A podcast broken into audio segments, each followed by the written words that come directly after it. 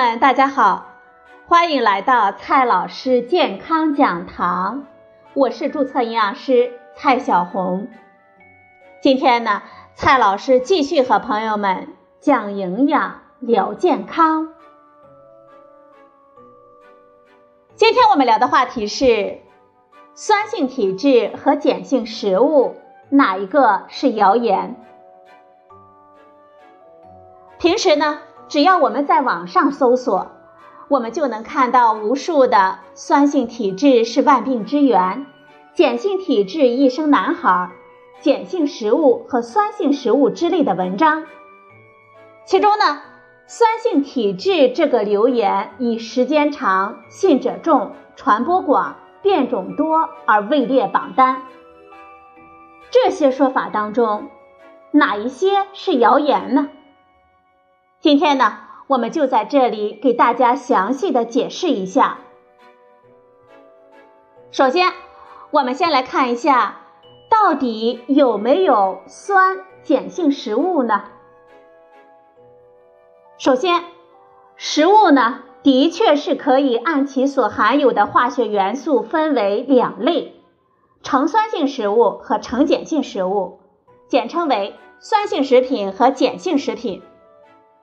蔬菜和水果当中，因为硫、磷、氯含量低，钾、钙、镁相对比较多，所以它们代谢之后以金属阳离子为主，有利于我们平衡血液和尿液中的酸性物质，因此称为呈碱性食品。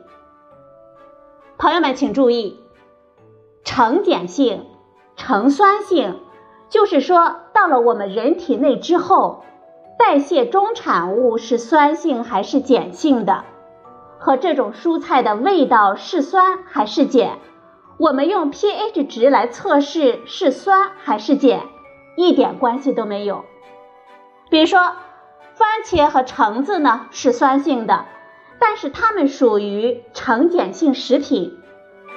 鱼肉蛋类以及精白米、白面粉都是呈酸性食物。因为加工当中去掉了主要的分布在外层的绝大部分的矿物质元素，却保留了内部的储藏性的蛋白质。用白米、白面加糖加工成的饼干、糕点也是呈酸性的。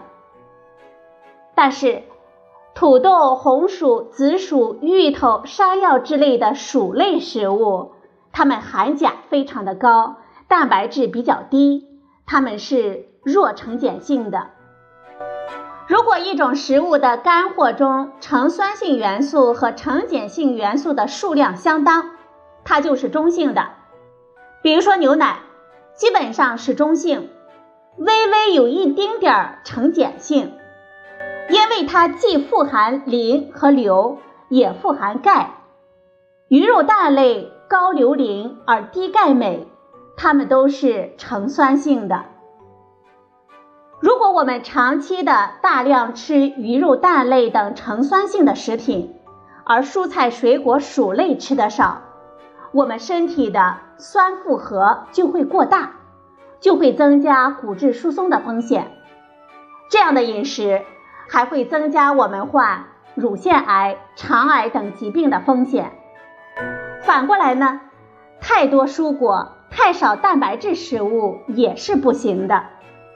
这就像当年红军过草地的时候，3年困难时期，人们吃糠咽菜，没有足够的蛋白质，也会出现营养不良，甚至死亡。所以，没有必要神化呈碱性食品。呈酸性和呈碱性食物并不需要我们每天精确的平衡，我们只要能够在一段时间内总体上基本平衡就可以了。这样，各种营养素，包括矿物质元素的供应比例合理，就是最有利于我们身体健康的了。再来看一下，酸性体质和碱性体质又是怎么回事呢？不过，这和体液偏酸、身体偏酸完全不是一回事儿。我们人体体液的酸碱度长期保持弱碱性， pH 值呢在 7.35 到 7.45 之间，波动过大会导致我们生命危险。所以，健康人的身体具有强大的酸碱平衡能力。我们吃进来的食物化学元素平衡如何，并不是我们血液酸碱性的决定因素。我们健康人体的血液有强大的缓冲能力，肾脏有选择性的排出某些离子的能力，呼吸呢，排出二氧化碳的数量和频率也能够调节酸碱平衡。此外，骨骼作为钙的储备库，动员钙也能够起到中和酸根离子的作用。综合以上的原因，我们人体的血液是不会因为我们吃某种食物或者是保健品而变酸或者是变碱的。如果不是需要去医院紧急的处理一些病理情况，只有一些极端的饮食情况才会出现血液的过度偏酸或者是偏碱的结果。比如说，我们在严重饥饿或者是生酮饮食使用不当的时候，我们人体呢就会产生过多的酮体，使血液变酸，甚至达到酸中毒的程度。所以，酸性体质是万病之源之类的说法，这是谣言。吃碱性食物就能够让血液恢复碱性，甚至包治百病，这也是谣言。碱性保健品不能代替健康的饮食。我们吃营养平衡的饮食，我们无需花高价购买碱性保健品。同样，生男生女呢，也不取决于母亲所吃食物的酸碱性。在贫困时代，人们吃糠咽菜，呈碱性食品严重过量，难道就生不出女孩吗？显然啊，这是很荒唐的。那么为什么十几年来这些谣言传播这么广，甚至很多人都深信不疑呢？很大程度上是因为经济利益的推动。一些号称碱性水、碱性保健品的产品大力的推动酸性体质是万病之源、碱性食品包治百病的概念，他们的宣传力度比科普的力度强大几个数量级。由于利益的驱动，科学谣言插上了翅膀。若说酸碱体质这个提法来自于哪里，我们就不得不提到一位美国畅销书的作者 Robert 欧阳。他从2002年开始出版了一系列的畅销书来宣传酸碱体质的理论，说法呢扩散到了全世界，包括中国。但是就在2018年的年底，各大媒体纷纷报道了一个消息。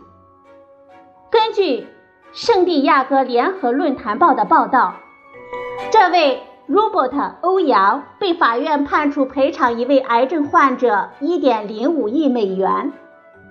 案由是听了他的建议呢，那位患者放弃了正规的治疗，而靠他兜售的碱性食品来治疗癌症，造成病情恶化。检方认为他是个兜售伪科学的江湖医生。这个判决也同时让很多对酸碱体质说法深信不疑，花巨资购买所谓的碱性保健品、碱性食品的人们清醒过来。当然，肯定还有更多的人至今仍然执迷不悟呢。我们中国居民膳食指南建议，我们每天平均吃200克到350克的水果，300克到500克的蔬菜，40克到75克的纯肉，40克到75克的去骨鱼虾，一个鸡蛋，一杯牛奶。主食呢，还要有1/3到1/2的杂粮薯类。这样吃呢，成本并不高，但是又有多少人能够做得到呢？最近呢，新闻中也说到，地中海饮食、德蔬饮食和弹性素食这3种食物的结构又位列健康饮食的前三名。它们和我们的膳食指南大同而小异，我们都鼓励多吃蔬菜、适量水果，多吃全谷杂豆。按照这样的食物比例，各种营养元素能够自然地达到平衡。